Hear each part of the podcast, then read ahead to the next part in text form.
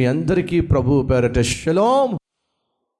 నీ హృదయము దుఃఖముతో ఉన్న వేదనతో ఉన్న ఆవేదనతో ఉన్న ప్రభు సన్నిధిలో నీ దుఃఖాన్ని నీ వేదనను కుమ్మరించేసేయి. అన్న బహు దుఃఖంతో ఉండేది బహు వేదనతో ఉండేది ఎప్పుడు ఏడుస్తూ ఉండేది. కారణం ఏమిటి? ఒకవైపు తాను గొడ్రాలు.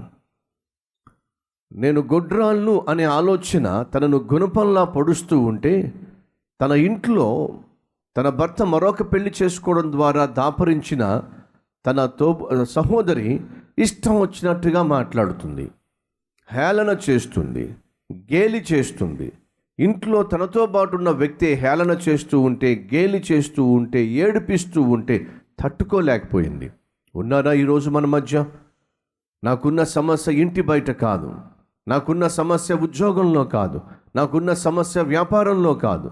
నాకున్న సమస్య నా బంధువుల వల్ల కాదు స్నేహితుల వల్ల కాదు. నాకున్న సమస్య నా ఇంటిలోనే.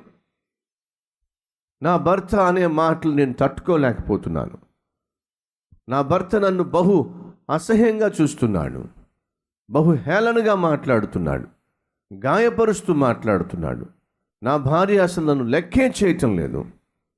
వినుప్పులను తీసేసినట్టుగా తీసి పడేసినట్టుగా తీసి పడేస్తుంది లెక్క లేకుండా మాట్లాడుతుంది. ఇష్టం వచ్చినట్టుగా మాట్లాడుతుంది గాయపరుస్తూ మాట్లాడుతుంది.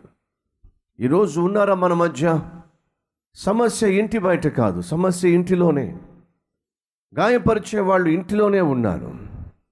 మా అత్త ఒక్కొక్కసారి మాట్లాడుతూ ఉంటే ఎంత సూటిపోటు మాటలతో దెప్పు పొడుపు మాటలతో అల్లాడింప చేస్తుందో ఆ మాటలు తట్టుకోలేకపోతున్నాను లేదా కొన్నిసార్లు అత్తలు బాధపడుతూ ఉంటారు.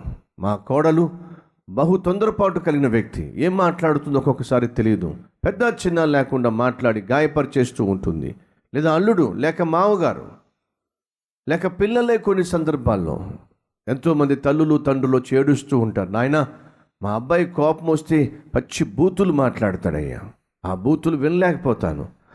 ఆ బూతులు తట్టుకోలేకపోతాను.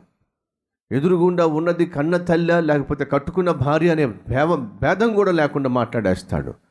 ఇంటిలోనే నాకు ఒక ముళ్ళు ఉంది. నా ఇంటిలోనే నన్ను గుచ్చేటటువంటి గాయపరిచేటటువంటి ఒక ముళ్ళు ఉంది. ఉన్నారా ఈరోజు?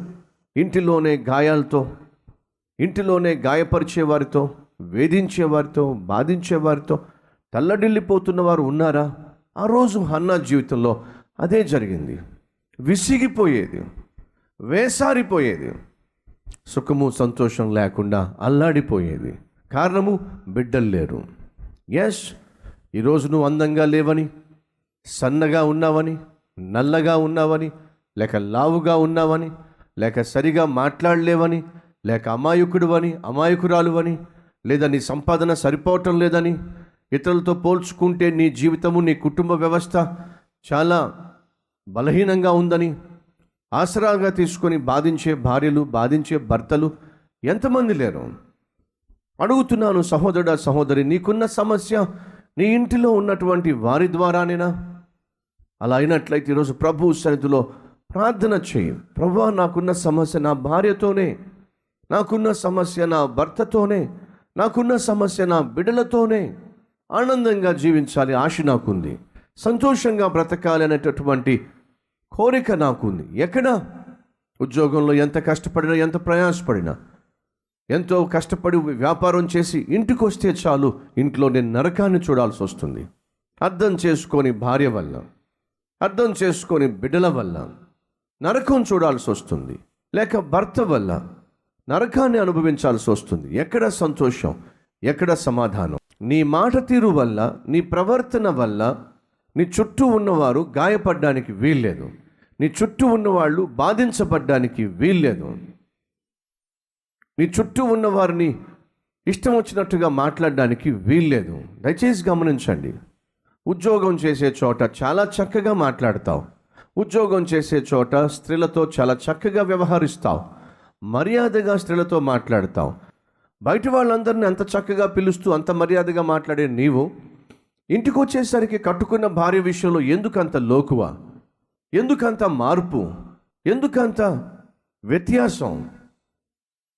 నీ జీవితంలో ప్రపంచం అంతా ఇచ్చే సంతోషము నువ్వు దేవునికి అంగీకారంగా ఉన్నట్లయితే నీ అన్- నీ ఇంటిలోనే ఆ సంతోషాన్ని చూడగలవు.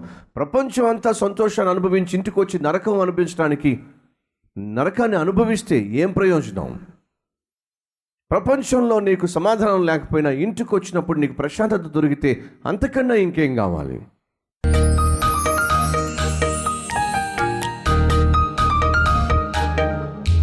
మహాపరిశుద్ధుడు అయిన ప్రేమ కలిగిన తండ్రి అయ్యా మనిషి పరిపాలనలోనే మనిషి సంతోషంగా ఉంటే మరి నీ పరిపాలనలో ఉన్న మేము ఇంకెంత సంతోషంగా ఆనందంగా జీవించాలి. అట్టి జీవితాన్ని మా అందరికీ దయచేయండి. ఆత్మీయంగా మమ్మల్ని బలపరుస్తూనే వాక్యానుసారంగా జీవించి నిన్ను స్థుతించేవారిగా మమ్మలను చూసిన వారు నిన్ను మహింపరిచే విధంగా ఘనపరిచే విధంగా కొనియాడే విధంగా. ఆయన నీవే నిజమైన పూజార్హుడవని నీవే నిజమైన దేవుడువని గ్రహించే విధంగా మేము జీవించుటకు సహాయము చేయమని యేసునామం పేరట వేడుకుంటున్నాము తండ్రి. ఆమెన్.